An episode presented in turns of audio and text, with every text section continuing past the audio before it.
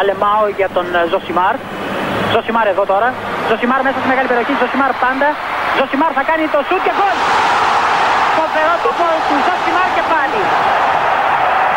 Ο Περέιρα Ζωσιμάρ, 24 χρόνων παίκτης της Μποτακόκο. Να λοιπόν, ο Ζωσιμάρ, ο αποκαλούμενος μαύρος ράμπο από τον πατέρα του, που ήθελε λέει να τον κάνει πυγμάχο και να πάρει τα πρωτεία του Κάσιους Κλέη. Τελικά ο ίδιος προτίμησε να γίνει ποδοσφαιριστής και πράγματι φαίνεται τελικά αυτός είχε το δίκιο.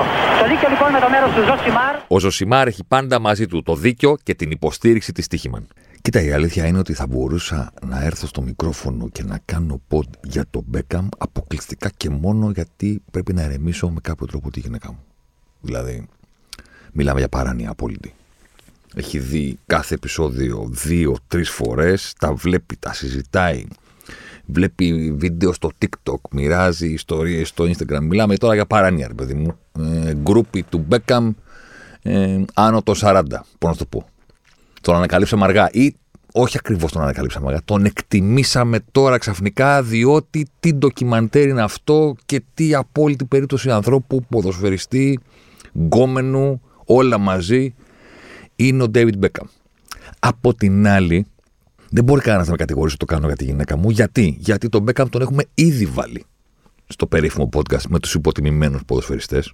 Είχε το δικό του κομμάτι τότε που ήρθαμε και είπαμε, παιδιά, σας παρακαλώ, προσπαθήστε να αντιληφθείτε ότι είναι άλλο πράγμα το σταριλίκι και εξωτερική εμφάνιση και άλλο το αν ήταν καλός παίκτης ο Μπέκαμ.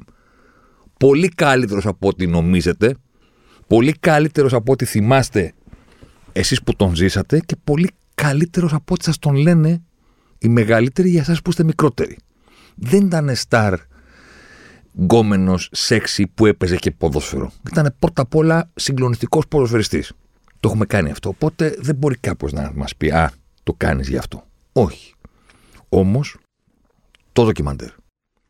Παρένα της γυναίκας μου είναι δύο πάρα πολύ καλοί λόγοι να πούμε: Ωραία, παίρνουμε τώρα εκείνο το κομμάτι από το συγκεκριμένο podcast με τους υποτιμημένους και το κάνουμε expansion. Το μεγαλώνουμε και αφιερώνουμε ένα ολόκληρο επεισόδιο στον μεγάλο David Beckham. Αυτό θα κάνουμε, παρέα φυσικά. Με τη στοίχημα για να δούμε λίγο λίγο το πόσο γαμάτα το ντοκιμαντέρ, παιδί μου. Λίγο κάποια πράγματα τα που μπορεί να σκεφτείς και να νιώσεις βλέποντάς το. Κάποια πράγματα που δεν μας έδειξε το ντοκιμαντέρ, γιατί πού να τα δείξει κιόλα. Εντάξει, αλλά εμείς ήμασταν εκεί και τα θυμόμαστε. Πρώτοι εδώ θα τα ακούσετε. Και κυρίως γιατί είναι ένα φοβερό νοσταλγικό ταξίδι, ρε παιδί μου. Ξέρεις, κάπου βασικό δείγμα ότι μεγαλώνουμε. Ότι πάμε για. Ότι, όχι ότι πάμε. Ότι είμαστε, ρε παιδί μου, στη μέση ηλικία, εντάξει. Με ό,τι αυτός συνεπάγεται είναι ότι το φοβερό απειλ που έχουν πλέον τα νοσταλγικά ταξίδια στο παρελθόν, που δεν είναι τίποτα άλλο μια καλή αφορμή να επισκεφτούμε τη νιώτη μας, κατάλαβες; Ιωαννίδης, μπάσκετ, 90s, μπουζούκια, πανεπιστημίου, ρεξ. Beckham, United, φαρτιέ εμφανίσεις, 90s, Zeros, Χασιέντα, Manchester, Κολίνα διαιτητής. Κατάλαβες δηλαδή. Νοσταλγικές ιστορίες. Spice Girls, Spice Boys. Τέτοια πράγματα. Εντάξει. Τι να κάνουμε τώρα όμως. Ήρθε το ντοκιμαντέρ και τα σάρωσε όλα. Δηλαδή, όσοι δεν το έχετε δει, να το δείτε. Όσοι το είδατε, να το ξαναδείτε. Δηλαδή. Πώς το πει η γυναίκα μου, γιατί δεν κάνει μια σειρά μου, λέει. Δεν καταλαβαίνω γιατί δεν είναι εβδομαδιαίο αυτό να είναι αυτός με αυτήν, αυτή να λέει βλακίες, αυτός να μαγειρεύει, να ξέρω εγώ, κάνει δουλειά στο σπίτι, να κάνει κάθε φορά ένα πιάτο, κάτι καινούριο, ότι σήμερα θα κάνουμε αυτή τη συνταγή, ρε παιδί μου, δεν έχει καμία σημασία. Εντάξει. Ε, να μας δείχνουν και κάτι από το παρελθόν, ότι σήμερα θα μιλήσουμε για την εποχή εκείνη. Πάμε να δούμε λίγο τι έγινε τότε που ξέρω εγώ, ήταν στην τάδε ομάδα και έγινε το τάδε ματς. Η Βικτόρια έκανε ξέρω εγώ, τον τάδε δίσκο ή οτιδήποτε. Και κλείνει το κομμάτι. Μου λέει: Καταλαβαίνω, μου λέει: Δεν το κάνω κάθε εβδομάδα αυτό. Θα το βλέπα φανατικά, δεν θα είχα ένα επεισόδιο. Η εβδομάδα με τους Μπέκαμ εδώ. Τίποτα. Βόλτες στην εξοχή, κρύο σήμερα, λίγο βροχή. Ε, ασχολήσου λίγο με το γιο σου και αυτά. Keeping up with the, with the Beckham, ας πούμε. Κατάλαβα.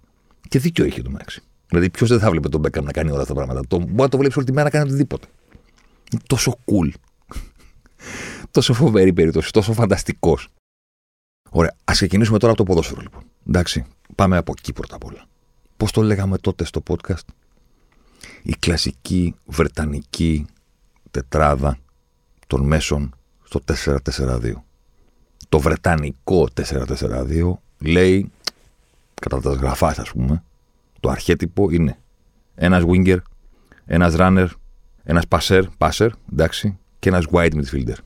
Αυτή είναι η αγγλική, η βρετανική τετράδα των μέσων. Δεν έχει δύο εξτρεμ. Έχει έναν εξτρεμ, έναν πάρα πολύ γρήγορο στο κέντρο, έναν passer που έχει την ικανότητα και έναν wide midfielder, ο οποίος παίζει μένα από τη μία πλευρά, αλλά δεν είναι extreme από τον άλλον, είναι ένας ακόμα μέσος που για κάποιους λόγους τον βάζουμε να παίζει στο πλάι. Είναι ο wide midfielder. Δεν χρειάζεται να πάτε σε άλλο παράδειγμα. Manchester United. Giggs, Keane, Scholes, Beckham. Τους παίρνεις και τους καλίζει στα, στα όρη πάνω. Πώς κάνανε οι Αμερικανοί με τους προέδρους, παιδί μου. The founding fathers, κατάλαβες; Τους παίρνεις και τους κάνεις πάνω. Τους χαράσεις πάνω. Τις μορφές τους. Αυτή είναι. Ο Winger, ο Κιν, ο Σκόουλς και ο Μπέκαμ. Ο Μπέκαμ μπορεί να παίζει δεξιά. Δεν ήταν ποτέ extreme. Για να το κάνουμε λίγο και λιανά στην ελληνική πραγματικότητα. Δηλαδή μου, extreme ήταν ο Τζόρτζεβιτς. Ο Γιαννακόπουλος δεν ήταν ποτέ extreme. Ο Γιαννακόπουλος ήταν δεύτερος επιθετικός. Πήγαινε εκεί να βάλει γκολ.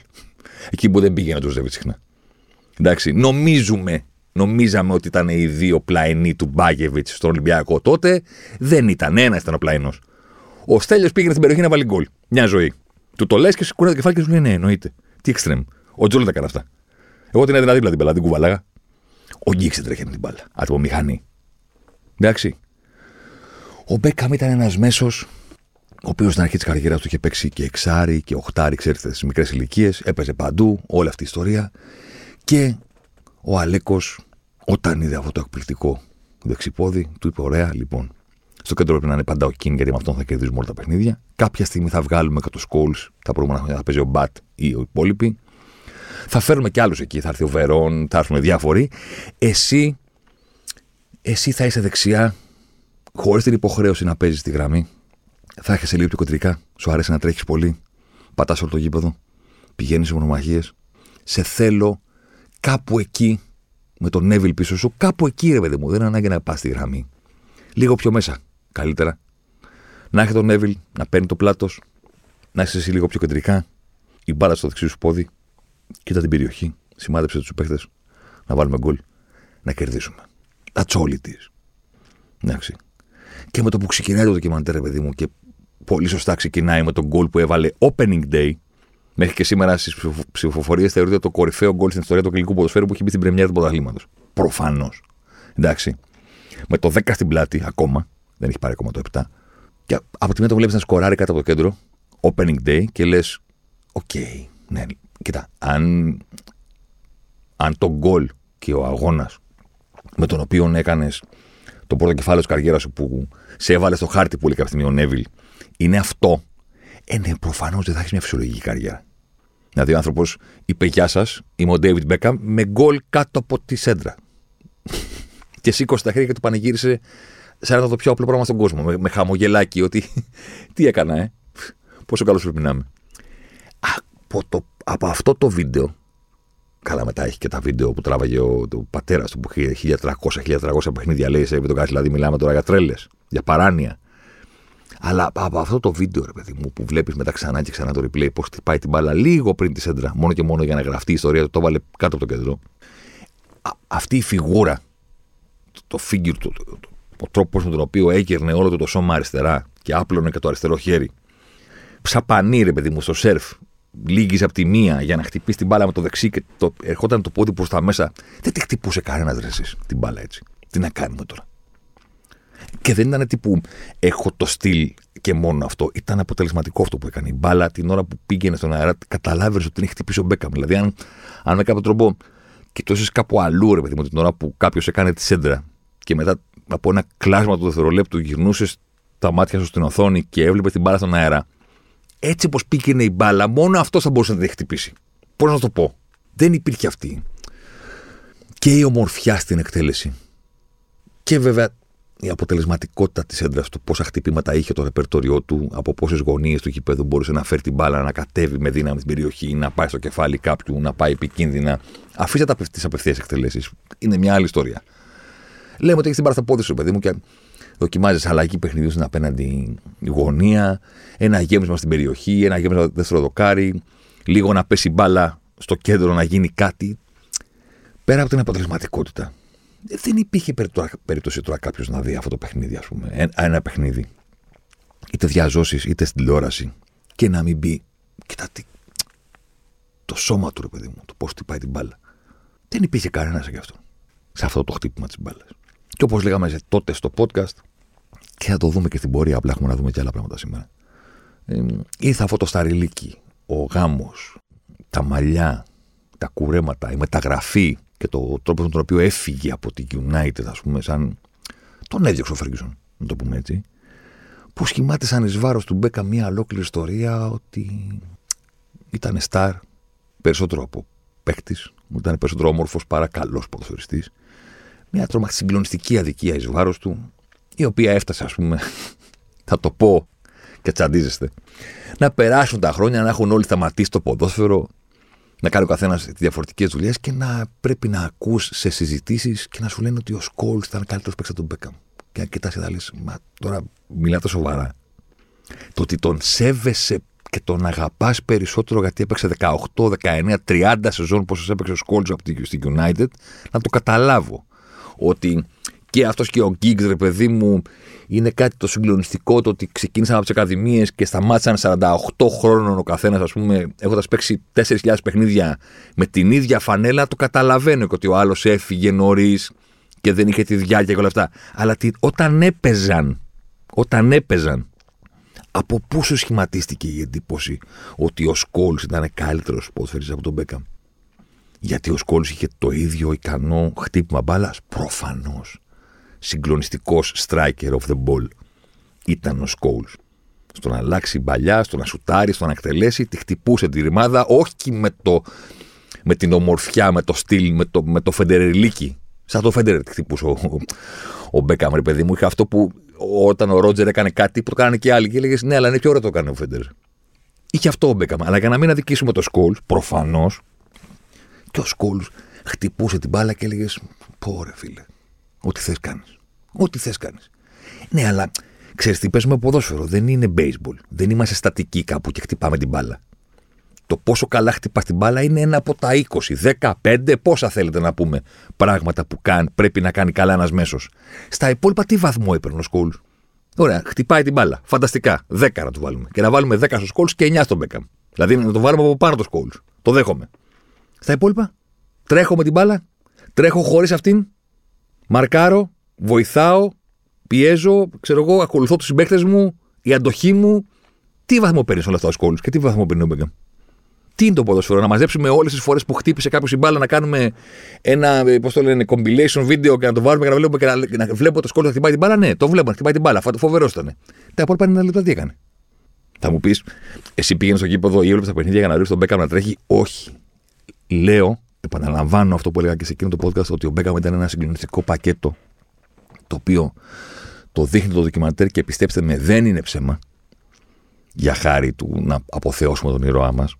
Είναι πραγματικότητα. Ήταν το πακέτο εκείνο που χτυπούσε την μπάλα με τεχνική που κανένας στον αγωνιστικό χώρο δεν είχε ανώτερη από τη δική του και ταυτόχρονα έτρωγε όλο το γήπεδο. Ήταν το αντίθετο του Σταρ. Ήταν απόλυτος εργάτης. Και εσείς στο φινάλε σε ομάδα του Φέργκισον έπαιζε. Δηλαδή δεν σας αρκεί αυτό; Το ότι τον έδιωξε, ναι, τον έδιωξε. Θα φτάσουμε και εκεί. Έπαιζε από τις Ακαδημίες. Τον είχε ο Αλέκος πίσω από τον πάγκο από 13, από 14 χρόνων. Τον έβαλε να παίξει μικρούς, τον είχε αγκαλιά. Εκείνο τον έβαλε να παίξει μαζί με τον Γκίξ, μαζί με τους Νέβιλ, μαζί με τον Μπατ, μαζί με τον Σκόλ.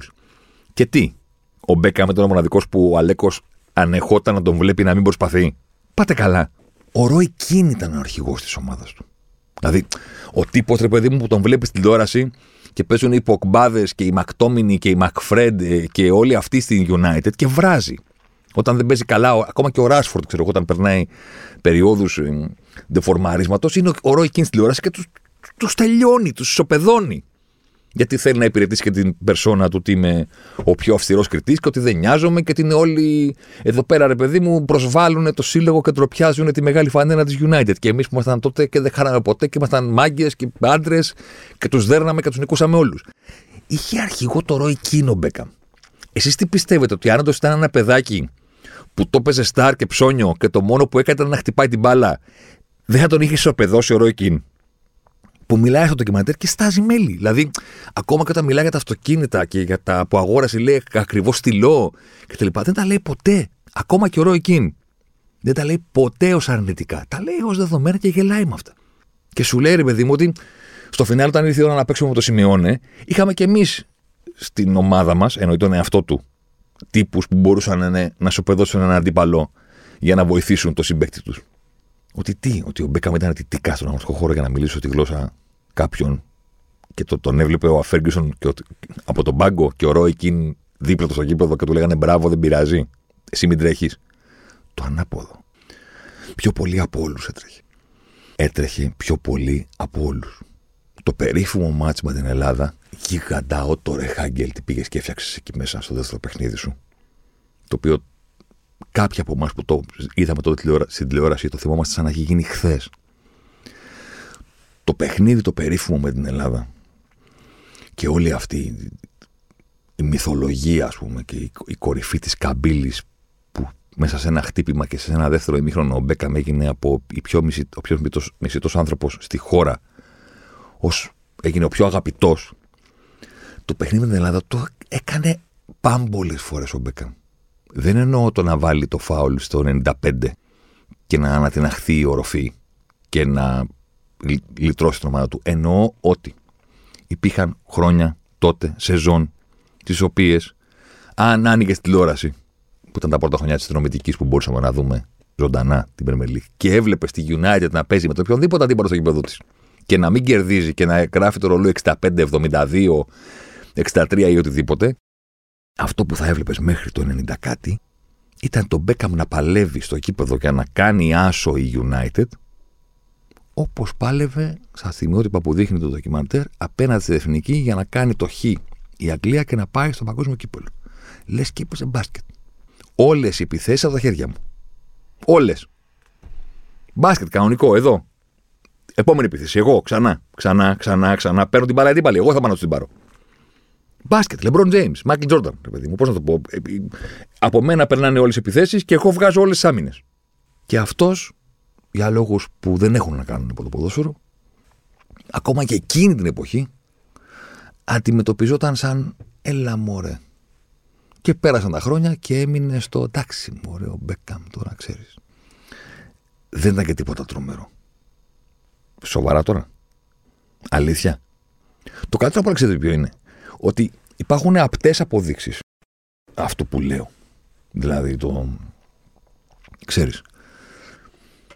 Το ότι δεν ωφέλονταν στο ποδόσφαιρο η συγκεκριμένη κριτική. Τι εννοώ, ας πούμε το 99 η United το γνωρίζετε, έκανε τρέμπλ. Στον τελικό δεν έπαιξε ο Κιν. Δεν έπαιξε ούτε ο Σκόλ. Σε αυτόν τον κάκισο τελικό που έκανε η United απέναντι στην Bayern, το οποίο, τον οποίο κέρδισε με το συγκλονιστικό τρόπο τις καθυστερήσεις. Πρώτα τον έσωσε με το 1-1 και μετά τον κέρδισε μέσα σε 90 δευτερόλεπτα τις καθυστερήσεις. Αυτός έπεσε στο τελικό. Αυτός εκτέλεσε τα κόρνερ. Αυτός εκτέλεσε και το κόρνερ και στη Juventus για να προκριθούν με εκείνη την ανατροπή.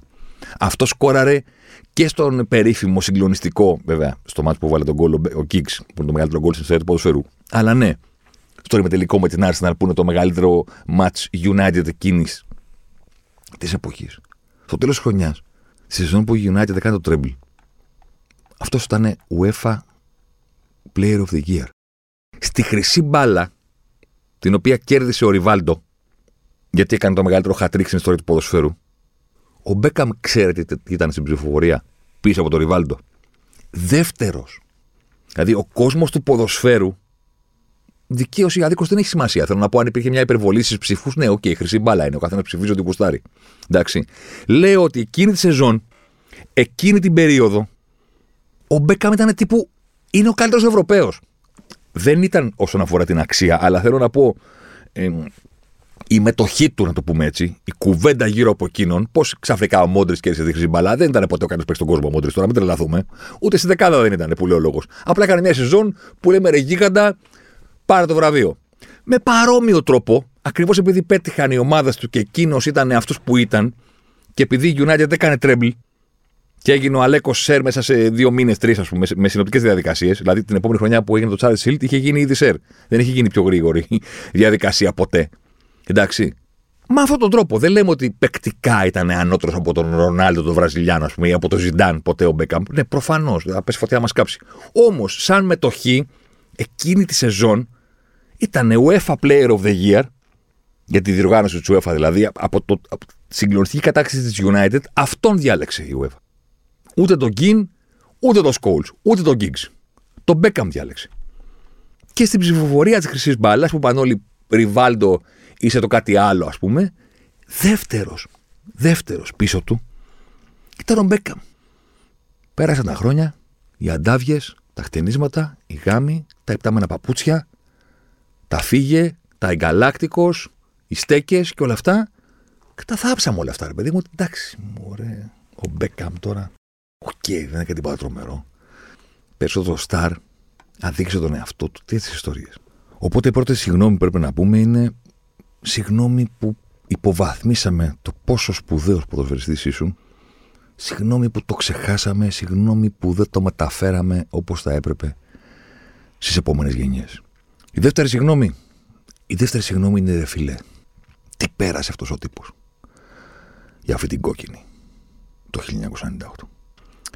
Ανήκω σε κάποιου που εκείνη την εποχή, ξέρω εγώ, έβαλα ας πούμε, σύνδεση ίντερνετ στο σπίτι μου το 95. Υποτίθεται ότι ήμουν, ξέρεις, πολύ πρωτοπόρος, μοναδικό από όλη την παρέα μου, μακράν, για πάρα πολλά χρόνια, ο οποίος είχε ίντερνετ σπίτι του. Ταυτόχρονα δούλευα στο ίντερνετ, σε site, οπότε ήμουνα και όλη τη μέρα μπροστά σε υπολογιστή στη δουλειά. Καταλαβαίνω ότι αυτό αυτή τη στιγμή σας φαίνεται σαν τι κάθεσαι και μας λες, αλλά δεν ήταν η εποχή που ήταν όλοι οι άνθρωποι όλη τη μέρα στο ίντερνετ όπως είναι τώρα. Γιατί αν δεν είναι σε υπολογιστή ή σε λάπτοπ, είναι στο κινητό. Για να είσαι στο ίντερνετ πρέπει να το επιλέξεις, να συνδεθείς και να μπεις. Εγώ δούλευα σε site από το 96 μέχρι το 2003, οπότε ήμουνα όλη την ημέρα στο ίντερνετ μπροστά στον υπολογιστή, κάτι πάρα πολύ σπάνιο για την εποχή και είχα και σπίτι μου. Ήταν η διασκέδασή μου το βράδυ που θα γυρίσω στο σπίτι. Να μπω. Θέλω να πω ότι λόγω ακριβώς της δουλειάς υποτίθεται ότι μέσω του ίντερνετ ήμουνα πιο κοντά στο τι συνέβαινε στον πλανήτη τότε. Αλλά δεν ήταν ο πλανήτης τόσο κοντά σε εμάς. Δεν υπήρχαν τα social, δεν υπήρχε αυτή η ταχύτητα της πληροφορίας. Υπήρχε δυνατότητα να δεις λίγο τι γίνεται. Θέλω να πω ότι ξέρω, μάλλον ήξερα τι πέρασε τότε. Το διαβάζαμε το κακούγαμε ότι τον αποδοκιμάζουν σε κάθε παιχνίδι κτλ. Αλλά όταν βλέπεις ρε εσείς, τα πλάνα στο ντοκιμαντέρ, τους παπαράτσι, τις, τα ταμπλόιτ, τα αγγλικά, τα, αυτό το σύγχαμα, ας πούμε, τις, τις ατάκες που ακούγονταν στην τηλεόραση σαν να ήταν το πιο casual thing στον κόσμο, ας πούμε, ρε παιδί μου. Να μην ξαναπέξει ποτέ, να βάλει φούστα, δικαιώθηκε ο Χόντλ, ποτέ ξανά στην εθνική ομάδα, stupid spies, ντροπή για τη χώρα μας ε, εξώφυλλο, εξώφυλλο, δέκα ηρωικά λιοντάρια και ένα ηλίθιο παιδάκι. Να κυκλοφορούν εφημερίδες με βελάκια στο κέντρο να τον, να τον βαράει. Δηλαδή, μιλάμε για συγκλονιστικά πράγματα τα οποία σε έναν βαθμό μπορεί η αγγλική κοινωνία να μην έχει αλλάξει και πάρα πολύ τώρα. Μην τα λέμε. Αλλά ξέρεις, τουλάχιστον υπάρχει μια, μια πολύ μεγαλύτερη συστολή, ρε παιδί, να το κάνεις αυτό. Δηλαδή και τώρα θα σε ξεσκίσουν, αλλά θα κρατήσει για λίγο και θα υπάρχει και ένα μέτρο, ας πούμε. Τότε Ποιο μέτρο, το, το βλέπεις. Ξαναλέω, εγώ υποτίθεται το ήξερα αυτό. Το έζησα πρώτον ηλικιακά και δεύτερον παρακολουθούσα στο ίντερνετ, διάβαζα, ήξερα τι, γινόταν στην Premier League. Το, τον είχαν κρεμάσει, ας πούμε. Είχαν βάλει μια κούκλα στην αγχώνη, ας πούμε, έξω από μια pub και έλεγε ο άλλος, αυτός που το έκανε και του είπαν ότι η αστυνομία του πρέπει να κατεβάσεις γιατί υποκινεί βία και λέει τι βλάκιε, τι ποιος υποκινεί βία. Το καταλαβαίνετε. Ε, το είδατε στο ντοκιμαντέρ. Που λέει ο Φέρντιναρτ, Λέει δεν υπήρχε καν κουβέντα για την ψυχική υγεία τότε για να συνδέσουμε λίγο ας πούμε και το podcast αυτό που κάνουμε με το τελευταίο που κάναμε για το οποίο σας ευχαριστώ πάρα πολύ και τα καλά σας λόγια και εκ μέρους του Μάρκ κλείνει η παρένθεση και λέει ρε φίλε τι πέρασε αυτός δεν μιλάμε τώρα για το να σε βρίζουν οι αντίπαλοι Δεν μιλάμε το να βρίζουν η γυναίκα σου σε, στα ντέρμπι ή συχαμένοι από του αντιπάλου. Δεν μιλάμε για αυτή την αντιπάλωτα. Μιλάμε για το να σε μισεί όλη η χώρα. Να, να μην είναι θέμα ότι παίζεις στη United και εμείς είμαστε Arsenal και σε βρίζουμε. Σε βρίζουμε, σε γιουχάρουμε, σε κυνηγάμε, σε λιδωρούμε, σε ξεφτιλίζουμε. Σε όλο το νησί είσαι ο μεγαλύτερος προδότης του έθνους στην ιστορία. Πρόδωσε στην πιο όμορφη ιστορία που λέμε το πάνω Πώς να το πω. Δηλαδή, μας εξευτέλισες, μας ταπείνωσες όλη αυτή η αγγλική υπερβολή.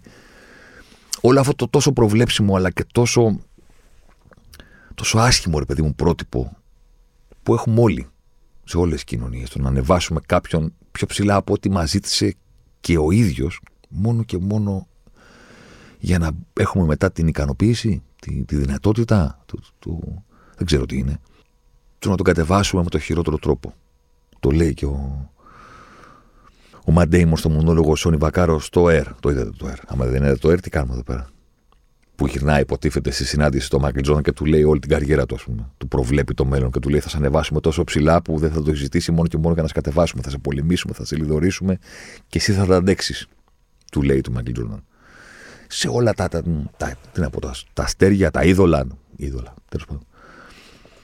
Σε όλους αυτούς που έχουν κάτι λίγο παραπάνω από τους υπόλοιπους, όχι μόνο σε ταλέντο, αλλά και στο appeal που έχουν, είναι τόσο προβλέψιμο αυτό ότι ξαφνικά είσαι το απόλυτο, το απόλυτο πιτσιρίκι της Αγγλίας, το απόλυτο αστέρι που θα μπορούσε να είναι αστέρι της μουσικής, όχι μόνο του ποδοσφαίρου. Όταν εμφανίζεσαι εκεί, late 90s, και γίνεται αυτό το πράγμα το 98 και είσαι ρε παιδί μου χειρότερος τον χειρότερο. Και ρε φίλε, το βλέπεις αυτό το πράγμα και λες: Τι πέρασε αυτό, ρε φίλε. Δεν κράτησε ένα μήνα. Δεν κράτησε δύο μήνες. Αυτό που θέλω να προσθέσω είναι επίσης ότι παρότι τα έζησα και ξέρω τι έγινε και τον αγώνα τον 98, ας πούμε, αυτό το μάτς με τη γυναίκα την το θέμα σαν να έχει γίνει χθες.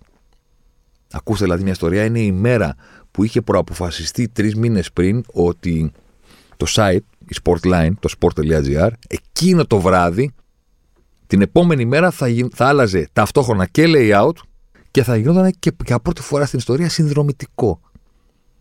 Μαντέψτε ποιος ήταν υπεύθυνος για αυτά τα δύο πράγματα. πρέπει από τον Απρίλιο μέχρι τότε, τον, τον Ιούνιο, ας πούμε, που ήταν το Μουντιάλ το 98, πρέπει να είχα πάρει 2-3 ρεμπό, 4, ξέρω εγώ.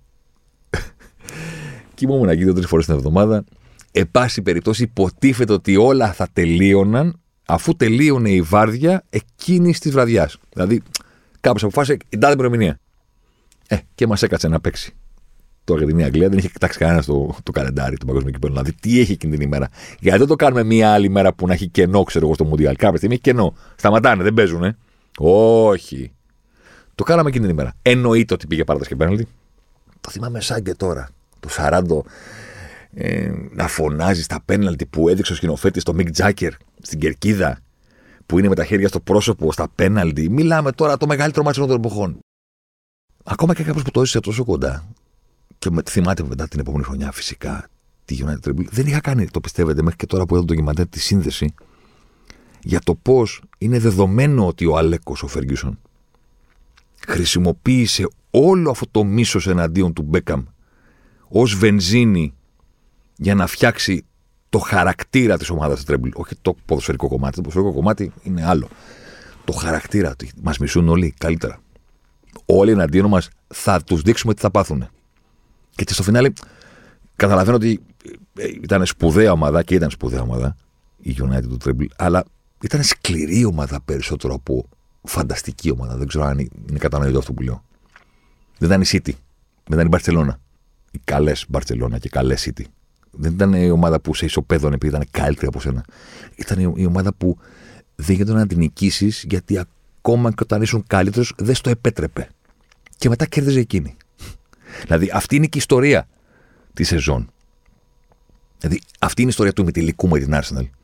Που παίζει με 10 United, που πιάνει πέναλτι ο Σμάικλ και στην παράταση ο Giggs με 10 παίχτες η United, τους περνάει όλους και βάζει τον πέναλτι των των εποχών. Δηλαδή έχετε παίχτη παραπάνω και δώσατε πέναλτι. Δεν θα χάσουμε. Αυτή είναι η ιστορία και των ημιτελικών με την Juventus.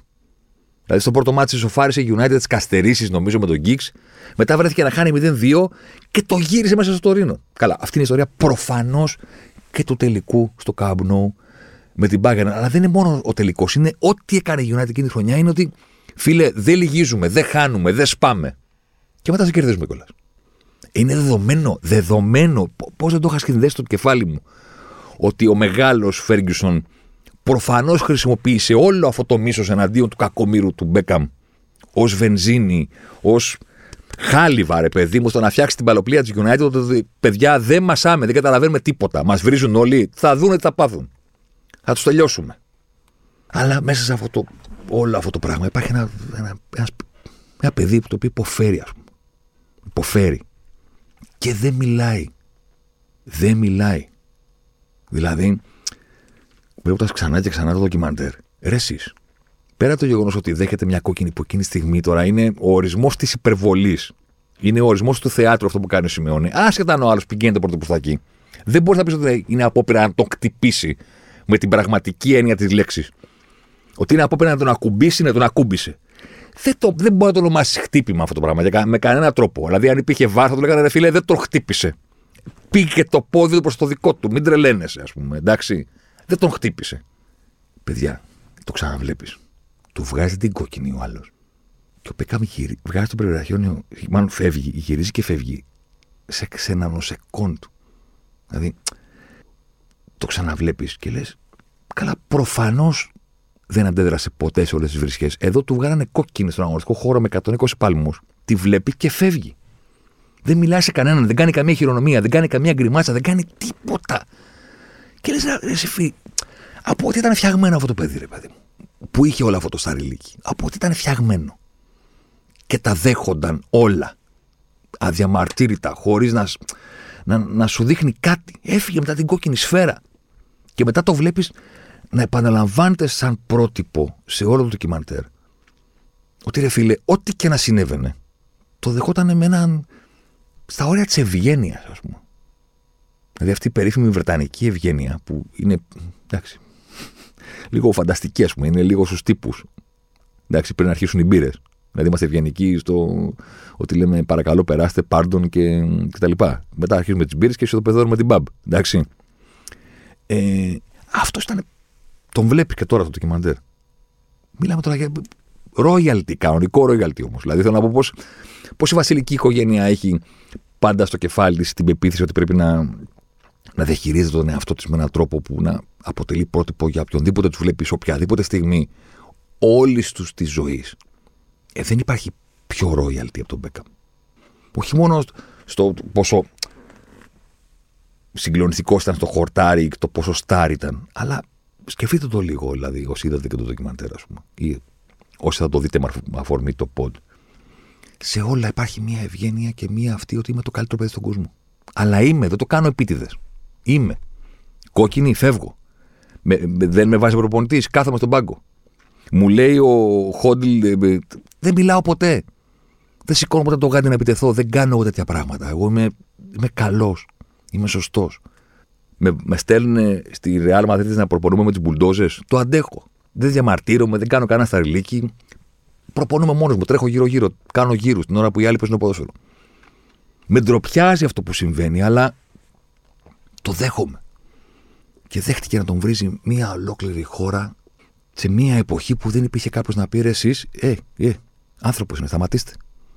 Θα κάνει κανένα κακό, θα κρεμαστεί, θα αυτοκτονήσει. Παίρνει τα αυτοκίνητα και οδηγεί στους δρόμους με Βασίλη Καρά, τέρμα. Δεν είναι καλά.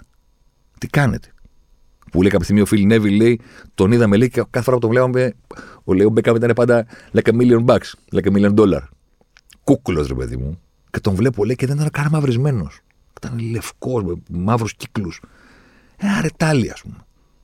Ποιος τον υποστήριξε τότε πέρα από το, το, τον Φέργκισον και τους παίχτε του, κανένας. Κοίταγα τώρα τις προάλλε, βρήκα ένα κείμενο για εκείνη την εποχή, παιδιά.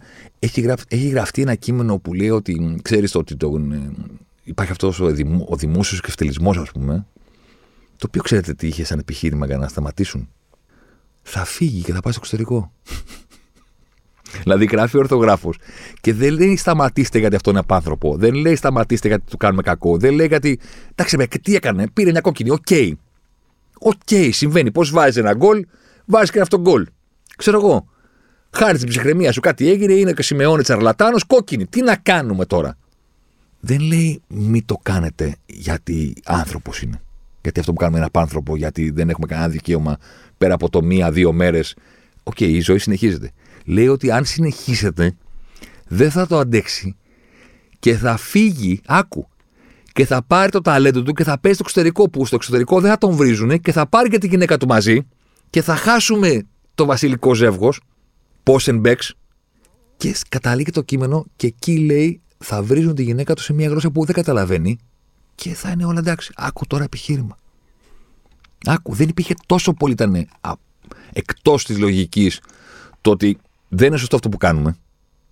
Για τον ίδιο, ήταν για άλλους λόγους. Ότι εσεί σταματήσετε γιατί θα φύγει μόνο τώρα και έχουμε ένα αστέρι τώρα εδώ πέρα. Θέλετε να φύγει ο πιο star παίχτη τη Premier League να πάει αλλού. Τώρα τρελαθούμε. Πριν πάμε τώρα στα πολύ σημαντικά. Μία μικρή βόλτα από κάτι που μου έλειψε συγκλονιστικά στο ντοκιμαντέρ, αλλά τι να κάνουμε, εντάξει. Δεν χωράνε κιόλα. Τέσσερα επεισόδια ήτανε. Έπρεπε να δούμε και τα υπόλοιπα. Τι λείπει στο ντοκιμαντέρ; Λείπει το τι έγινε από το φάουλ με την Ελλάδα ανατινάσεται η οροφή στο ότι μετά ήρθε το παγκόσμιο κύπελο το 2002. Τέσσερα χρόνια αργότερα. Και το δείχνει έτσι μερικά δευτερόλεπτα. Το τι έγινε στο παγκόσμιο κύπελο. Παιδιά, επειδή το ποδόσφαιρο γράφει τα καλύτερα σενάρια του κόσμου, προφανώς και έγινε κλήρωση των ομίλων του παγκοσμίου κυπέλου. Προφανώς. Και η Αγγλία κληρώθηκε με την Αργεντινή στον ίδιο όμιλο. Δηλαδή πλέον δεν χρειαζόταν να συναντηθούν σε νοκάουτ όπως είχαν κάνει το 86 με το χέρι του Θεού, όπως είχαν κάνει το 98 με την αποβολή του Μπέκαμ. Όχι. Τέσσερα χρόνια αργότερα ήρθε το ποδόσφαιρο και του είπε: Είσαι πλέον αρχηγός ομάδας. Είσαι πλέον αυτός που έβαλε το φάουλ στο 95 και τους έστειλε στο παγκόσμιο κύπελο. Στο οποίο τη δεύτερη αγωνιστική θα αντιμετωπίσεις την Αργεντινή. Δεδομένα. Σίγουρο. Και τι έγινε τότε; Αυτό μου λείπει.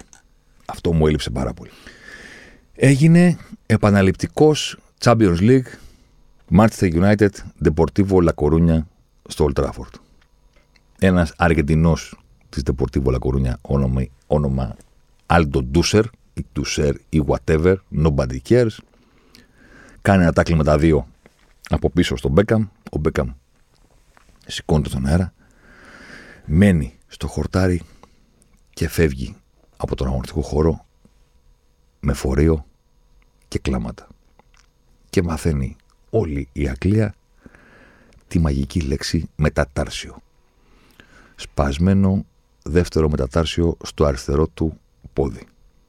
Με φορείο και γύψο. Και τι λέει η διάγνωση όσον αφορά, μάλλον η διάγνωση λέει το πρόβλημα που σας ανέφερα και πρόβλεψη λέει 6 με 8 εβδομάδες. Μπορεί 6, μπορεί 8.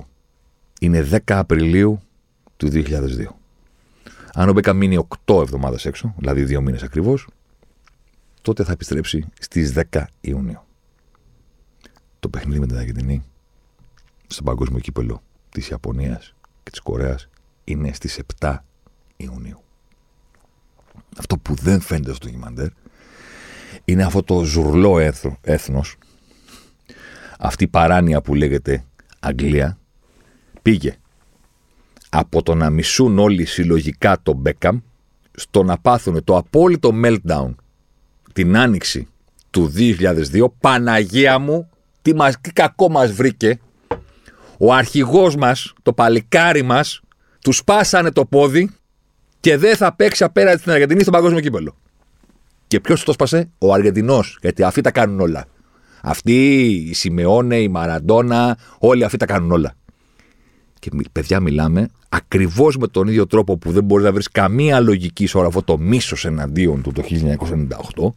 Ε, μιλάμε για την απόλυτη παράνοια. Δηλαδή, μπαίνει το, η γραφικότητα των Άγγλων όσον αφορά την εθνική και βγαίνει εκτός, έξω από το καντράν. Δηλαδή, όχι 7.000 στροφές. Γυρνάει το καντράν γύρω-γύρω έτσι. Γυρίζει γύρω-γύρω, σαν τον άλλο που λέγει Βλέπω κύκλους. Έτσι. Έτσι. Παράνοια. Βγαίνει η διάγνωση. Φωτογραφίες να είναι με πατερίτσες που φόραγε το, το, με, με σαγιονάρες και γύψο και το πόδι του και τι έγινε. Γιατροί στις τηλεοράσεις να εξηγούν. Βγαίνει, θυμάμαι τότε στο ίντερνετ, τώρα μιλάμε για χρόνια που δεν υπήρχε η λογική του, του σήμερα. Ήταν η Daily Mirror, δεν θυμάμαι ποια ήταν. Μία από αυτές που τον έβριζαν πριν από το 98, η οποία έχει βάλει την ακτινογραφία είχε, είχαν σκανάρει την ακτινογραφία σε φωτογραφία, την είχαν και την είχαν βάλει σε σελίδα, στην, στην πρώτη σελίδα, έλεγε Πάτα εδώ. Και πήγαινες και έλεγε Πατήστε πάνω στο σημείο που είναι το σπάσιμο για να γίνει καλά. Δηλαδή πήγαιναν όλοι οι Άγγλοι και πήγαιναν μέσα και έκαναν κλικ, κλικ, κλικ, να γίνει καλά ο Μπέκαμ. Το ματς του Champions League είναι όπως καταλαβαίνετε ώρα Champions League το βράδυ. Τη μεθεπόμενη μέρα το μεσημέρι, 36 ώρες αργότερα από τον τραυματισμό του που βγαίνει με φορείο το παιδί μας Παναγία μου που το χτυπήσαν οι Αργεντινοί, Ξέρετε τι έχεις στην τηλεόραση; Γιούρι Γκέλλερ. Don't do it φέδων.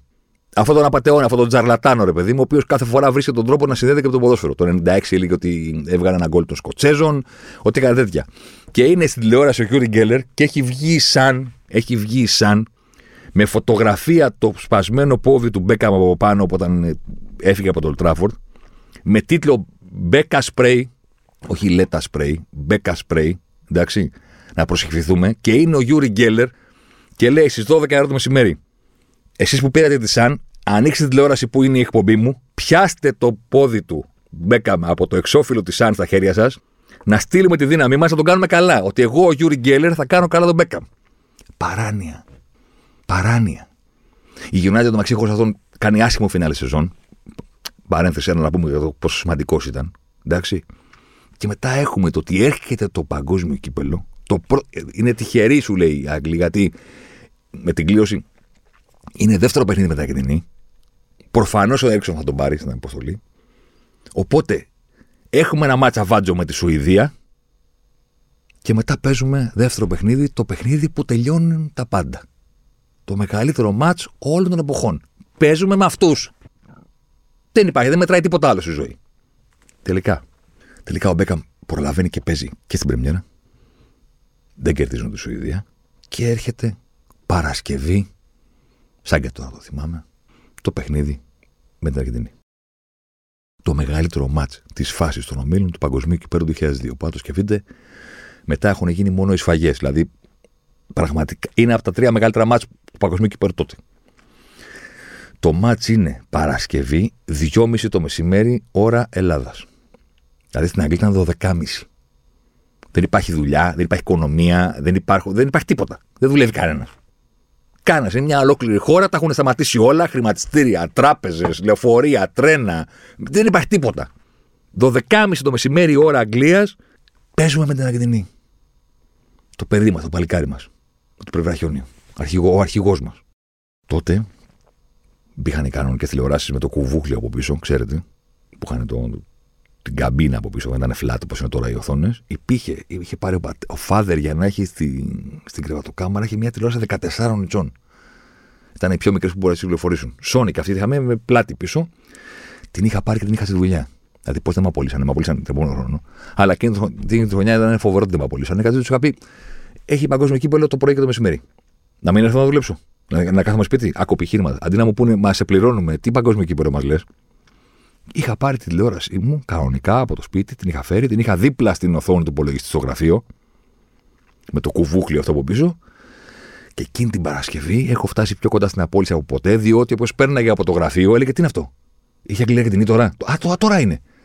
Και έχει βιαστεί ουρά από πίσω μου. Και να λέω: Φύγετε, ρε, φύγετε, ρε, θα περάσει ο προϊστάμενος και θα, θα βρω εγώ τον πελά μου. Φύγετε από εδώ πέρα. Είτε με πιστεύετε, είτε όχι, είναι αλήθεια. Σε εκείνο το μάτι είχα παίξει στοίχημα ένα μηδέν με γκολ του Μπέκαμ.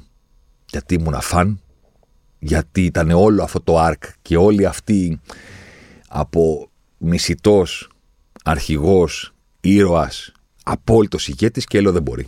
Δεν μπορεί, ρε παιδί μου, δεν μπορεί. Θα τελειώσει η ιστορία με το να το βάλει και να το βάλει αυτός. Λίγο πριν το μήχρονο κερδίζουν το πέναλτι που κερδίζει ο Όουεν. Είτε το πιστεύετε ότι όχι, ο Αργετινό που κάνει το πέναλτι είναι ο Ποτσετίνο. Με μαλλί. Εντάξει. Και στη λήξη του ημιχρόνου η Αγγλία έχει κερδίσει πέναλτι και προφανώς κατά τα σγραφάς την μπάλα πρέπει να την πάρει αυτός. Ούτε ο Όουεν που θα μπορούσε να την πάρει άλλος. Ούτε κανένας άλλος. ο αρχηγός με τον Πρεβραχιόνιο. Έχω να σας πω για το συγκεκριμένο πέναλτι και τη συγκεκριμένη στιγμή που είναι, τη δείχνει ίσα λίγο έτσι στην, ε, στο ντοκιμαντέρ το εξής. Πρώτον, βρείτε τη φάση στο YouTube, τη φάση με, το, με την κανονική ροή που δεν έχει cut. Δεν έχετε δει πιο αγχωμένο ποδοσφαιριστή πριν από πέναλτι ποτέ στη ζωή σας. Σας το υπογράφω. Το θυμάμαι να το βλέπω και τώρα. Δεν μπορούσε να αναπνεύσει. Δηλαδή, οι αναπνοές του δεν είναι αναπνοές αθλητή. Είναι αναπνοές σε να τρέξω εγώ τώρα, ας πούμε, που είμαι ο πιο αγίμναστο Έλληνας, να κάνω δύο φορές το τετράγωνο, έτσι αναπνέει. Έτοιμο να πεθάνει. Δεν, δεν είναι αναπνοές ποδοσφαιριστή. Δεν μπορεί να, να, να συνέρθει. Ξεφυσάει. Ξεφ... Δεν, δεν γίνεται. Το πέναλτι που εκτελεί είναι κάκιστο. Μόλι του τη δύναμη δίπλα στον οδοφύλακα. Αλλά η περιγραφή η αγγλική, την οποία θα ακούσουμε ευθύς αμέσως, είναι ρε παιδί μου αξεπέραστη, διότι μέσα σε 20 λέξεις σου λέει το σύμπαν. Για πατά να πλέει ρε μας τώρα. This looks like a great piece of responsibility here. David Beckham to give England the lead against Έτσι. Argentina. World Cup finals. Doesn't get much bigger than this next kick of the football. Δεν μπορεί να γίνει πιο σημαντικό ρε παιδί μου από αυτό. He's big enough. Captain's example. David Beckham. England lead Argentina. Those three little words that mean so much. Αυτό είναι. Δηλαδή, he's big enough Πρώτη αντίδραση. Δεύτερη αντίδραση. Captain's example. Ο αρχηγό. David Beckham και England lead Argentina. Αυτές οι τρεις λέξεις που σημαίνουν τόσα πολλά. Έγινε και αυτό το κομμάτι. Μετά το φάουλ. Με την Ελλάδα που τους πήγε στο Μουντιάλ. Έγινε και αυτό.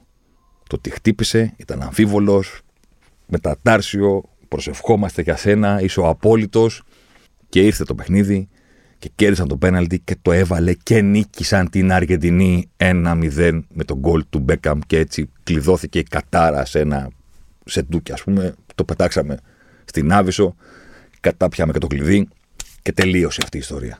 Έτσι τελείωσε. Το φοβερό είναι ότι αποκλείστηκαν η Αργεντινή από τον Όμιλο. Είναι η Αργεντινή του Μπιέλσα που πήγε στο Μοντιάλ και ξεφτυλίστηκε. Με μια. Μιλάμε τώρα για 23 συγκλονιστική. Το ταλέντο ξεχύλιζε. Μπιέλσα προπονητής και δια, διασύρθηκαν.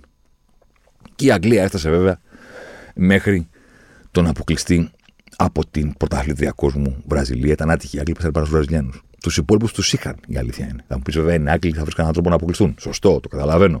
Εγώ σου λέω, ρε παιδί μου, ότι ήταν άτυχοι ότι παίξανε απέναντι σε αυτούς. Κάποτε άλλοτε έχει κάνει μια φοβερή διοίκηση ο Μπέκαμ και είχε πει ότι βγαίναμε, λέει, νομίζω λέει την ώρα που γίναμε στο δεύτερο μήχρονο κάτι τέτοιο. Νομίζω ναι, που είναι το μάτσε ένα-ένα. Και βγαίνουμε στο δεύτερο μήχρονο και είναι, περπατάμε λέει στο τούνελ που ξέρεις δεν είναι όπως στην αρχή του παιχνιδιού που βγαίνουν δίπλα-δίπλα οι ομάδες. Και περνάνε από δίπλα μας λέει όλοι οι Βραζιλιάνοι και είναι κάτι λένε μεταξύ τους και κλαίνουν τα γέλια. Και λέει: Εμείς είμαστε άσπροι από το άγχος. Δηλαδή παίζουμε το μεγαλύτερο μάτι της ζωής μας. Και άλλοι γελάνε και εκεί κατάλαβα λέει ότι δεν μπορεί να κερδίσουμε. Δηλαδή αυτοί, αυτοί διασκεδάζουν. Είναι πάρα πολύ άνετοι. Πιστεύουν ότι με κάποιο τρόπο θα μας κερδίσουν. Και εμείς είμαστε μέχρι εδώ με το άγχος ότι παίζουμε το μεγαλύτερο μάτι της ζωής μας. Λογικά κάτι θα γίνει και θα περάσουν αυτοί. Δηλαδή, ξέρεις, κάπως έτσι θα πάει. Ε, και κάπως έτσι πήγε. Το βάλε ο Ροναντίνιο στο Σίμαν και πέρασε η Βραζιλία για να ολοκληρωθεί το άλλο αρκ, η άλλη καμπύλη από το 98 στο 2002, που ήταν φυσικά πιο σημαντική από τον Μπέκαμ. Δηλαδή το πώς το φαινόμενο μετά τον τελικό του 98 και την τριάρα από τη Γαλλία, μετά έκανε αυτό το κούρεμα της ασχήμιας μπροστά του και πήγε και πήρε το Μουντιάλ του 2002. Επιστρέφουμε στις συγγνώμες με τη διαπίστωση ότι ο τύπος ήταν ρε παιδί μου σε όλα πρώτο. Ήταν ένας προφήτης πολλών πραγμάτων που τώρα δεν, όχι δεν κάνουν εντύπωση. Δεν του δίνουμε καν σημασία. Αλλά αυτός ήταν ο πρώτος. Πώς το λέει ρε παιδί μου ο Ρόμπι Williams στο Advertising Space που έχει γράψει για τον Elvis. Που λέει We let our profits go to waste. Αφήνουμε τους προφήτες να πάνε χαμένοι, ας πούμε, δεν καταλαβαίνουμε το τι κάνουν, είχε γράψει ο Ρόμπι για τον Έλβη. Άμα το σκεφτείτε, οι διαφημίσεις, το self-branding, τα μαλλιά, τα κουρέματα, τα προϊόντα, τα τζέλ, οι φούστες. Μετά η Galacticos, η περιοδία της Ρεάλ στην Ασία, όπου ήταν ένα τσίρκο. Όλα αυτά εκείνη την εποχή ήταν όλα η πρώτη φορά που τα βλέπαμε. Η πρώτη φορά που τα συζητάγαμε. Η πρώτη φορά που έκαναν αίσθηση. Τώρα δεν κάνει αίσθηση το ότι πάνε οι ομάδες στην Ασία. Τότε ήταν η είδηση που γινόταν χαμός για την Real Madrid και λέγαμε Α, έχει έρθει το marketing και αναλύσεις και βλακίες. Δεν ήταν βλακίες, απλά ήταν. Ήταν αυτό ρε παιδί μου, ήταν η πρώτη φορά. Ακόμα και τα φημέ τζάμια στα αυτοκίνητα του αυτοκίνητου του Μπεκάμ ήταν η είδηση τότε. Γιατί να έχεις φημέ τζάμια. Ποιος είσαι; Δεν υπήρχαν και φημέ τζάμια το μέξι. Δηλαδή θέλω να πω ότι οτιδήποτε έκανε σου φαινόταν ότι είναι ο, ο πρώτος που το κάνει. Ότι όλοι οι υπόλοιποι ποδοσφαιριστές του κόσμου είναι ίδιοι, ίδιοι, απαράλλακτοι, φοράνε τα ίδια ρούχα, έχουν τα ίδια ονόματα, τα ίδια κουρέματα, τα ίδια τη σήματα και υπάρχει ένας που ό,τι κάνει είναι διαφορετικό. Ακόμα και το όνομα του Brooklyn, ρε παιδί μου. Που το δώσανε γιατί η Βικτόρια ήταν στη γέφυρα του Brooklyn, κουτουλού, κουτουλού, κουτουλού. Τότε ήταν η είδηση. Και λέγαμε, καλά, ρε φίλε, τι όνομα είναι αυτό, δεν τρέπεσαι. Θα βγάλω εγώ το όνομά μου Βαριμπόμπι, το παιδί μου Βαριμπόμπι. Τη γέφυρα της Μηχανιώνα, τη βγάλω Λένορμα, θα το βγάλω το παιδί. Και εκ τότε τι κάνουν στο Hollywood; δεν υπάρχει κανένα κανονικό όνομα. Όλα, τώρα όλα, τίποτα από όλα αυτά. Τίποτα από όλα αυτά, άμα τα δει κάποιος με το context του 2023 ή του 2013 ακόμα κιόλας. Δεν, όχι, δεν, είναι, δεν κάνει εντύπωση, δεν είναι περίεργο. Δεν είναι είδηση. Δηλαδή τότε ήταν είδηση. Ξύρισε το κεφάλι του. Παιδιά, όταν ο Μπέκαμ ξύρισε το κεφάλι του. Δηλαδή, μιλάμε, σαν να κουνήθηκε ο άξονας της γης. Αφενός γιατί ήταν πριν το καλύτερο μαλλί στον κόσμο, ρε παιδί μου. Δηλαδή, έλεγες τι μαλλί θέλεις να έχεις, τον Μπέκαμ θέλω να έχω. Τι, τι να έχω. Τι φράτζα αυτή, την, την, την τέλεια, την, την, την αρντάβια. Εδώ μιλάμε, ρε παιδί μου, το καλύτερο μαλλί στον κόσμο. Δεν ήταν μόνο ότι κούρεψε το καλύτερο μαλλί στον κόσμο. Ξύτησε το κεφάλι του. Θα, το καταλαβαίνω ότι το ακούω τώρα και λέτε, σιγά τι έκανε. Παιδιά, τώρα μιλάω επί προσωπικού. Εγώ δεν πίστευα ότι μπορεί να είσαι ωραίος με ξυρισμένο κεφάλι. Δεν το είχα δει ποτέ στη ζωή μου. Το ξυρισμένο κεφάλι ήταν τιμωρία. Το ξυρισμένο κεφάλι το κάνανε οι μαύροι στο NBA, OK. Okay. Δηλαδή υπήρχε ο Μάικλ Τζόρνταν, Γλόμπος, που και αυτός έκανε μόδα. Παρένθεση. Δεν ήταν γλόμποι στο NBA τότε. Είχαν άφρο. Ο Μιχάλης ήταν ο πρώτος που κουρεύτηκε. Έτσι. Και επίσης άφησε και τα, τα, τα σορτσάκια μακριά. Που όλοι φόλαγανε κοντά στο NBA όταν πήγε ο Μιχάλης. Κλείνει η παρένθεση.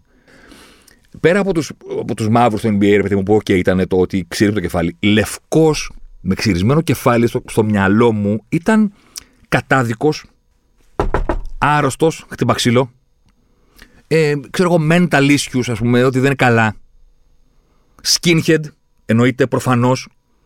Ποτέ στη ζωή μου δεν είχα συνδυάσει, α, γελάτε τώρα, το ότι κάποιος μπορεί να είναι κούκλος με ξυρισμένο κεφάλι.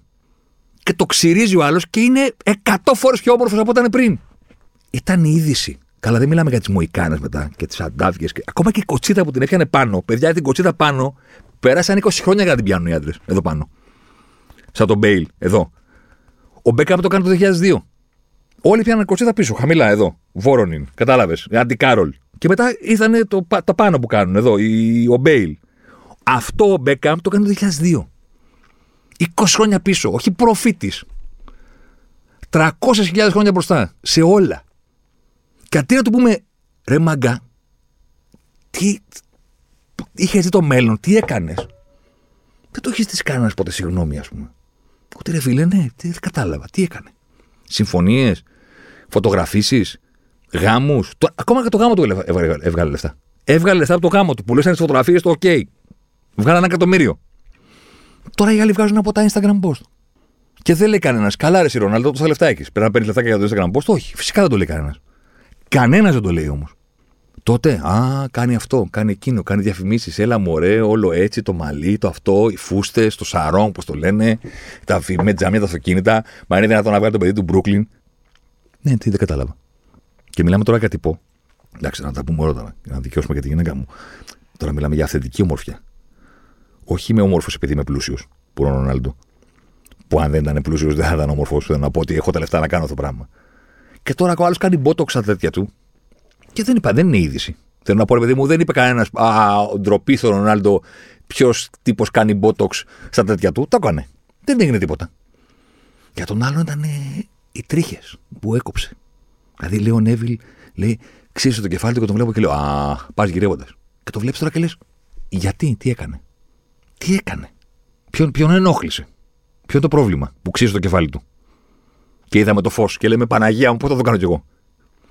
Ξύριζονταν τα μωρά όλα στο ντοκιμαντέρ το βλέπεις. Πηγαίνανε σχολείο και λέγανε Θέλω να ξέρω να ξυριστώ. Λέγανε Μανά, δεν τα κάνουμε. Το 2002 μετά που πήγε στο Μουντιάλ ήταν όλα με Μοϊκάνα εδώ στη μέση περίεργη. Το καλύτερο μαλλί στον κόσμο. Ο πιο όμορφος που έχει γίνει ποτέ. Η γυναίκα μου έχει τρελαθεί. Έχει τρελαθεί. Εξτόμησε δε μέχρι και το ποιος Brad Pitt. Της λέω κάτσε, κάτσε, κάτσε. Εγώ πάω, περίμενε, περίμενε, περίμενε, περίμενε. Γιατί εδώ πέρα τώρα τα βάζουμε με τα ιερά και τα όσια, ας πούμε. Δηλαδή, κάτσε. Μου λέει τι, δεν κατάλαβα. Μετά, το συμφωνήσαμε μετά. Της λέω μικρός ήταν πιο ωραίος ο Brad Pitt. Ο Άρθρο λέει και λίγο βλαχάκο. Έχουν, ταιριάζουν στο γεγονός ότι μεγαλώνουν και είναι 100 φορές πιο όμορφοι από όταν είναι μικροί. Δηλαδή είναι, θα πρέπει να είναι παράνομο αυτό. Ακόμα και τα τατουάζ, ακόμα και τα τατουάζ, που τότε λέγανε Α, έκανε τον άγγελο πίσω. Δηλαδή, άκου, κάναμε θέμα το αν έκανε πίσω, αν είναι ο Χριστός, λέει, αυτό που έχει κάνει στην πλάτη ή όχι. Και τώρα οι άλλοι έχουν 20 τατουάζ 19 χρόνων.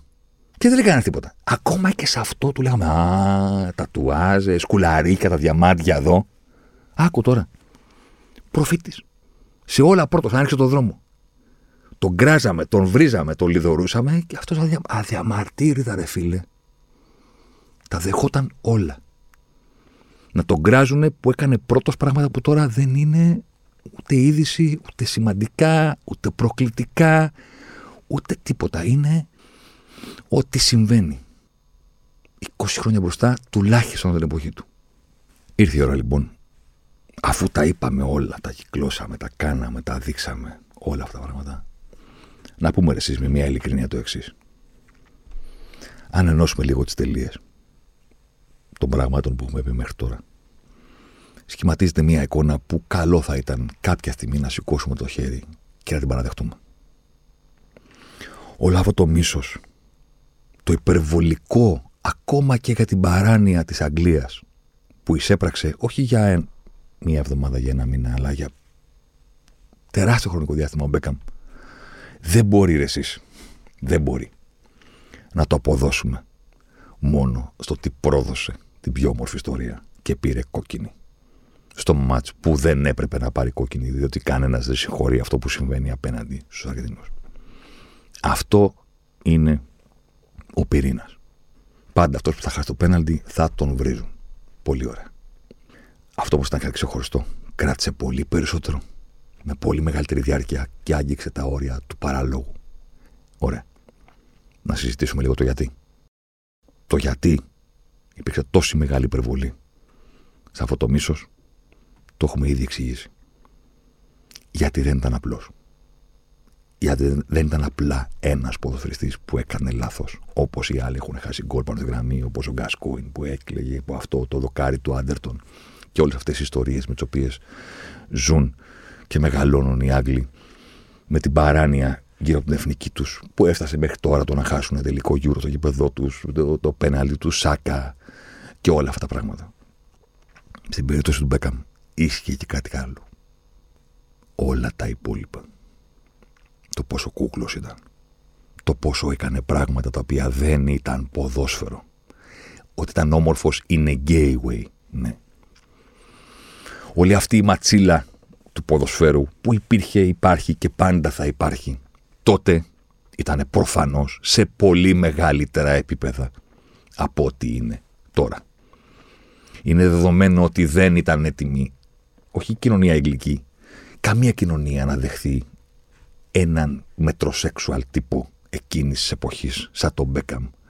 Με αυτά τα μαλλιά, με αυτά τα ρούχα, με αυτά τα διαμάντια, με αυτή την κόμενα που την έκανε γυναίκα, με αυτό το παιδί, με αυτό το όνομα, με όλο αυτό το πράγμα. Προφανώς όταν ήλθε η ώρα και αυτός έκανε το λάθος, βρέθηκε η αφορμή για μια ολόκληρη κοινωνία να βγάλει το άχτη της απέναντι στον γκέι τύπο που θέλει να χαλάσει το ποδόσφαιρο, που δεν μας ενδιαφέρει αν είναι γκέι τελικά. Σημασία έχει ότι τι είναι αυτά, ρε παιδί μου, εδώ πέρα τώρα, οι τιτίκες και τα σκουλαρίκια και τα αυτά. Χαλάνε το ποδόσφαιρο και τα μαλλιά και οι φράτζες και οι αντάβιε. Επειδή είμαστε άντρες, Άγγλοι, πίνουμε μπύρες και πλακωνόμαστε και σπάμε καρέκλες εδώ πέρα στην πλάτη του άλλου.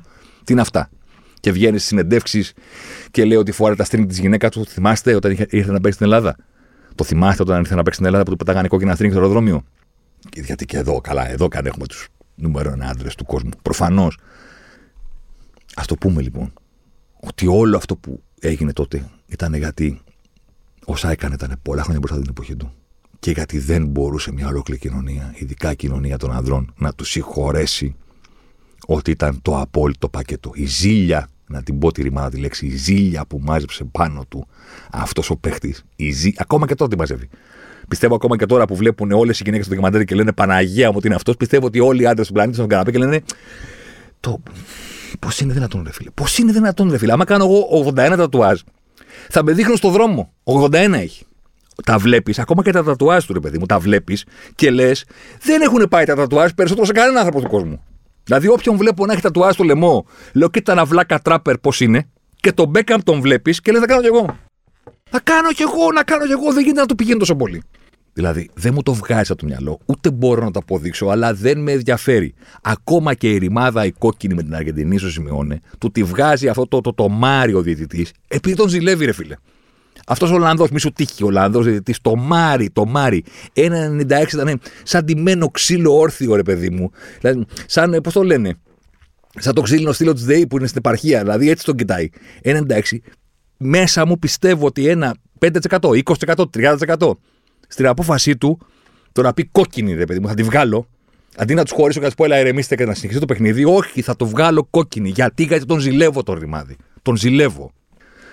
Όλη αυτή η ζήλια για την εντάξει, να παίζεις στη United. Να είσαι πετάρας. Αλλά ρε φίλε, το έχεις παρακάνει. Φοράς το 7. Είσαι πεδαράς. Πήρες το νούμερο ένα γκόμενα της Αγγλίας. Την παντρεύτηκες. Κάνατε παιδιά οδηγείτε Πόρσε. Ό,τι ρούχα και να σου βάλουν σου πηγαίνουν. Φοράς φούστες. Ό,τι μαλλιά και να κάνεις σου πηγαίνουν.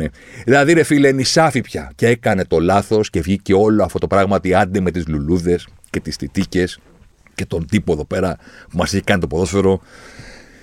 Κάτι που εμείς δεν θέλουμε να είναι. Να το πούμε. Ότι δεν ήταν το λάθος. Μόνο.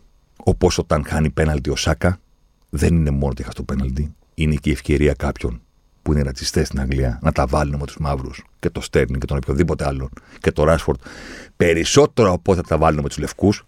Fact. Με τον ίδιο τρόπο ήταν ένας τρομακτικά κρυμμένος εκείνη την εποχή σεξισμός απέναντι σε αυτό το καινούριο πράγμα που έφερνε ο Μπέκαμ, το οποίο τώρα δεν κάνει εντύπωση σε κανέναν.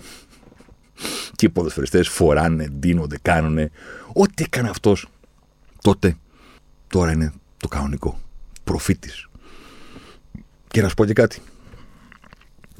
Αν εξαιρέσουμε το, ξέρεις, την ομοφοβία, ας πούμε, ότι ήρθε με το σεξουαλ και μας τα κάνουν όλα. Εντάξει, με έναν τρόπο αυτή η ζήλια ήταν δικαιολογημένη. Δηλαδή το βλέπεις το ντοκιμαντέρ τώρα. Και λες, παιδί μου, δηλαδή κάτσε ρε φίλε. Είσαι αυτός που είσαι. Είσαι τόσο όμορφος. Έχεις τόσα λεφτά. Έχεις κάνει αυτή την καριέρα. Πήρες αυτή τη γυναίκα. Και είσαι και τόσο τακτικός και είσαι και ο τύπος ο οποίος κάθεται και καθαρίζει εδώ πέρα την κουζίνα, ας πούμε, και φτιάχνει τις καρέκλες και έχει την καρταρόμπα και φτιάχνει τα ρούχα του μέσα στην εβδομάδα και έχει τα απόλυτα ρούχα, έχει το απόλυτο σπίτι. Και, και είναι και τόσο, τόσο γλυκός ρε φίλε που κάθεται και λέει: Εδώ είναι το αγαπημένο μου σημείο να πίνω τον καφέ μου το πρωί. Και άμα η Βικτόρια είναι γυμνή, λέει: Τη βλέπω από το παράθυρο. Ακόμα και αυτή η σχέση, ρε παιδί μου, που τη μισούσε την άλλη ο Φέργκισον, ο οποίος είχε τα δίκια του προφανώς. Ξέρεις τι, δηλαδή, OK, okay, ντοκιμαντέρ είναι ρε παιδί μου. Το καταλαβαίνω ότι θα τα δείξουν όλα πολύ ωραία και προφανώς πρέπει ο ήρωας για τον οποίο θα στηθεί ο κόσμος της τηλεόρασης να φανεί ότι είναι φοβερός και τρομερό και εκείνο και άλλο. Αλλά να σου πω κάτι. Κι αν είναι μια φανταστική ιστορία αγάπης. Δηλαδή, πού το ξέρεις; Πού το ξέρεις ότι η αγάπη τους δεν είναι ζηλευτή; Ότι δεν είναι μόνο ένα power couple, ας πούμε, που ήταν ο καλύτερος γάμος που παντρεύτηκε ο Μπέκαμ την ε, Βικτόρια, ξέρω εγώ, και αν αγαπιούνται όσο δεν έχει αγαπηθεί ποτέ κανένας, και αν έχουν μια συγκλονιστική σχέση. Και αν ο ορισμός της αγάπης είναι αυτό που λέει η άλλη, ότι δεν μου αρέσει το ποδόσφαιρο, αλλά μου αρέσει να βλέπω εκείνο να παίζει ποδόσφαιρο. Και αυτόν μπορώ να τον βλέπω να βάφει, να κάνει οτιδήποτε. 20 χρόνια μετά, ξέρω να τρελαίνεται να τον βλέπει να κάνει οτιδήποτε. Δεν, δεν είναι γαμάτο, ας πούμε, δεν το βλέπεις εκείνη τη στιγμή και λιώνεις και λες και εγώ θέλω. Και αν τελικά η, η αγάπη είναι ρε παιδί μου αυτό που το βράδυ που γεννήθηκε ο γιος τους, που ήταν η άλλη χάλια, ας πούμε, από την, τη, γέννα, τη γέννα και του λέει πρέπει να βγεις στον κόσμο να πεις ό,τι ξέρεις. Περιμένω από κάτω το παπαράτσι. Και έτσι λέει αυτός, θα μου κάνει τα μαλλιά. Το, το λάτρεψα αυτό το σημείο, συγγνώμη. Το λάτρεψα. Αλλά το λάτρεψα γιατί, γιατί είναι ταυτόχρονα αυτός που δεν μπορεί να βγει στις κάμερες αν δεν έχει το πιο ωραίο μαλλί και είναι ταυτόχρονα το αγόρι που ξέρεις τι, εσύ μου τα φτιάχνεις καλύτερα, ρε παιδί μου. Και πόσο χρόνο. Γιατί εγώ ακόμα και τώρα στη γυναίκα μου λέω να μου φτιάξεις τα μαλλιά. Δηλαδή θα πει δεν έχεις. Θα σου πω έβαλα. Κάτσε, δεν θα δεις τι να γίνει, θα βγάλω. Είναι λογικό να τον ζηλεύουμε ρε γάμο το, γιατί το βλέπει το κειμαντάρι και λέει ρε φίλε, είσαι ο απόλυτος. Ο απόλυτος είσαι. Κανέναν δεν βλέπεις.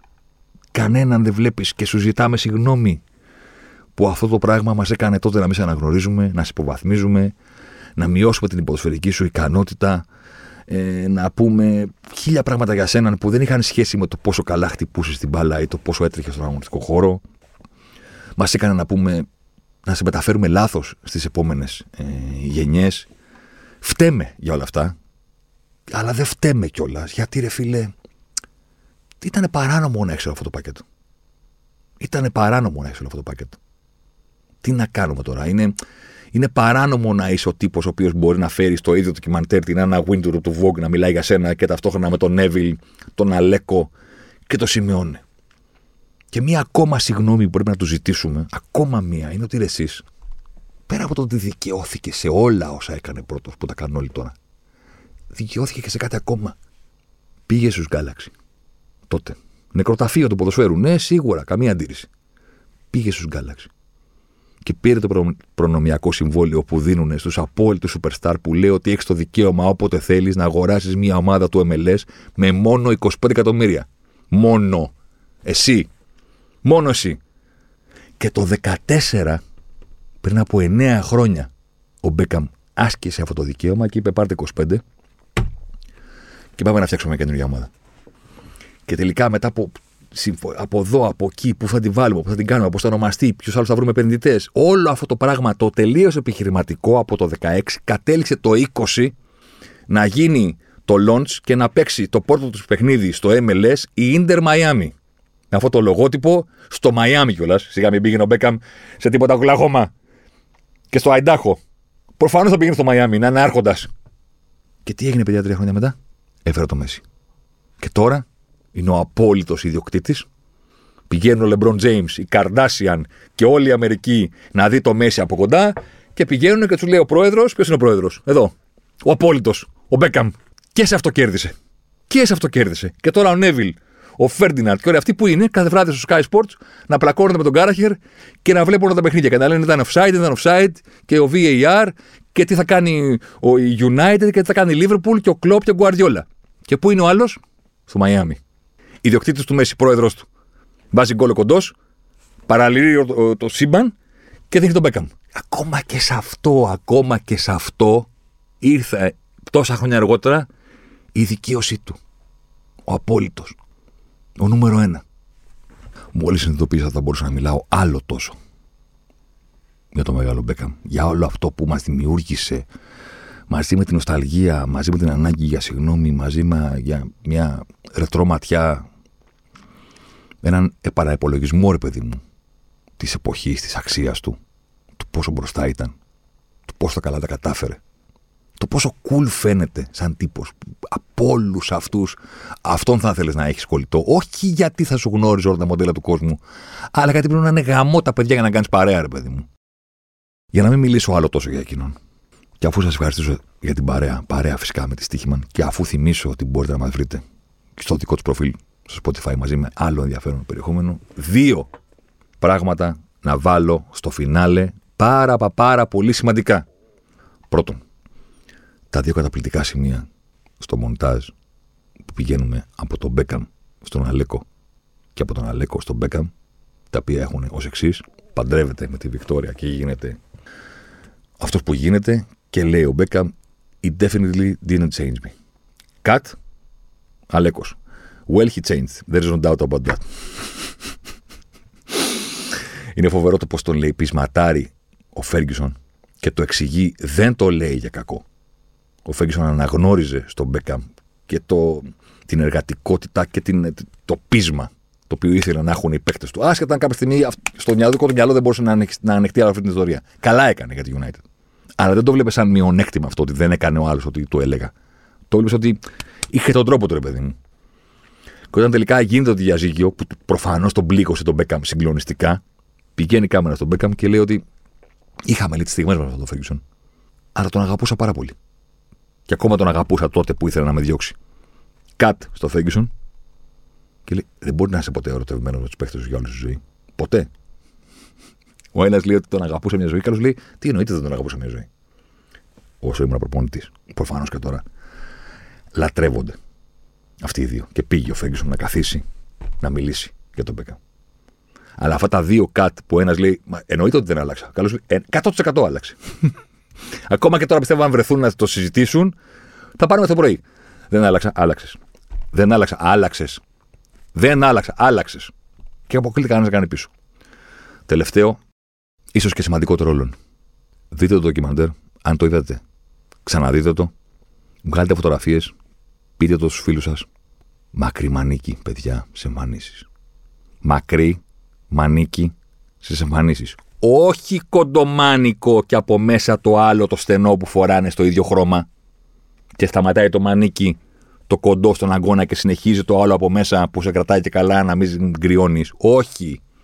Μακριμάνικη φανέλα μέχρι τον καρπό. Το πιο ωραίο πράγμα στο ποδόσφαιρο. Δύο ηγέτες το έκαναν εκείνη την εποχή. Ένα ήταν ο προφήτη, ο Μπέκαμ. Δείτε τα στιγμιότυπα. Δείτε με την Ελλάδα, με την Αργεντινή, τα, τα παιχνίδια με την United. Μακρύ μανίκι. Κόκκινο ή λευκό. Ό,τι πιο ωραίο υπάρχει στο ποδόσφαιρο.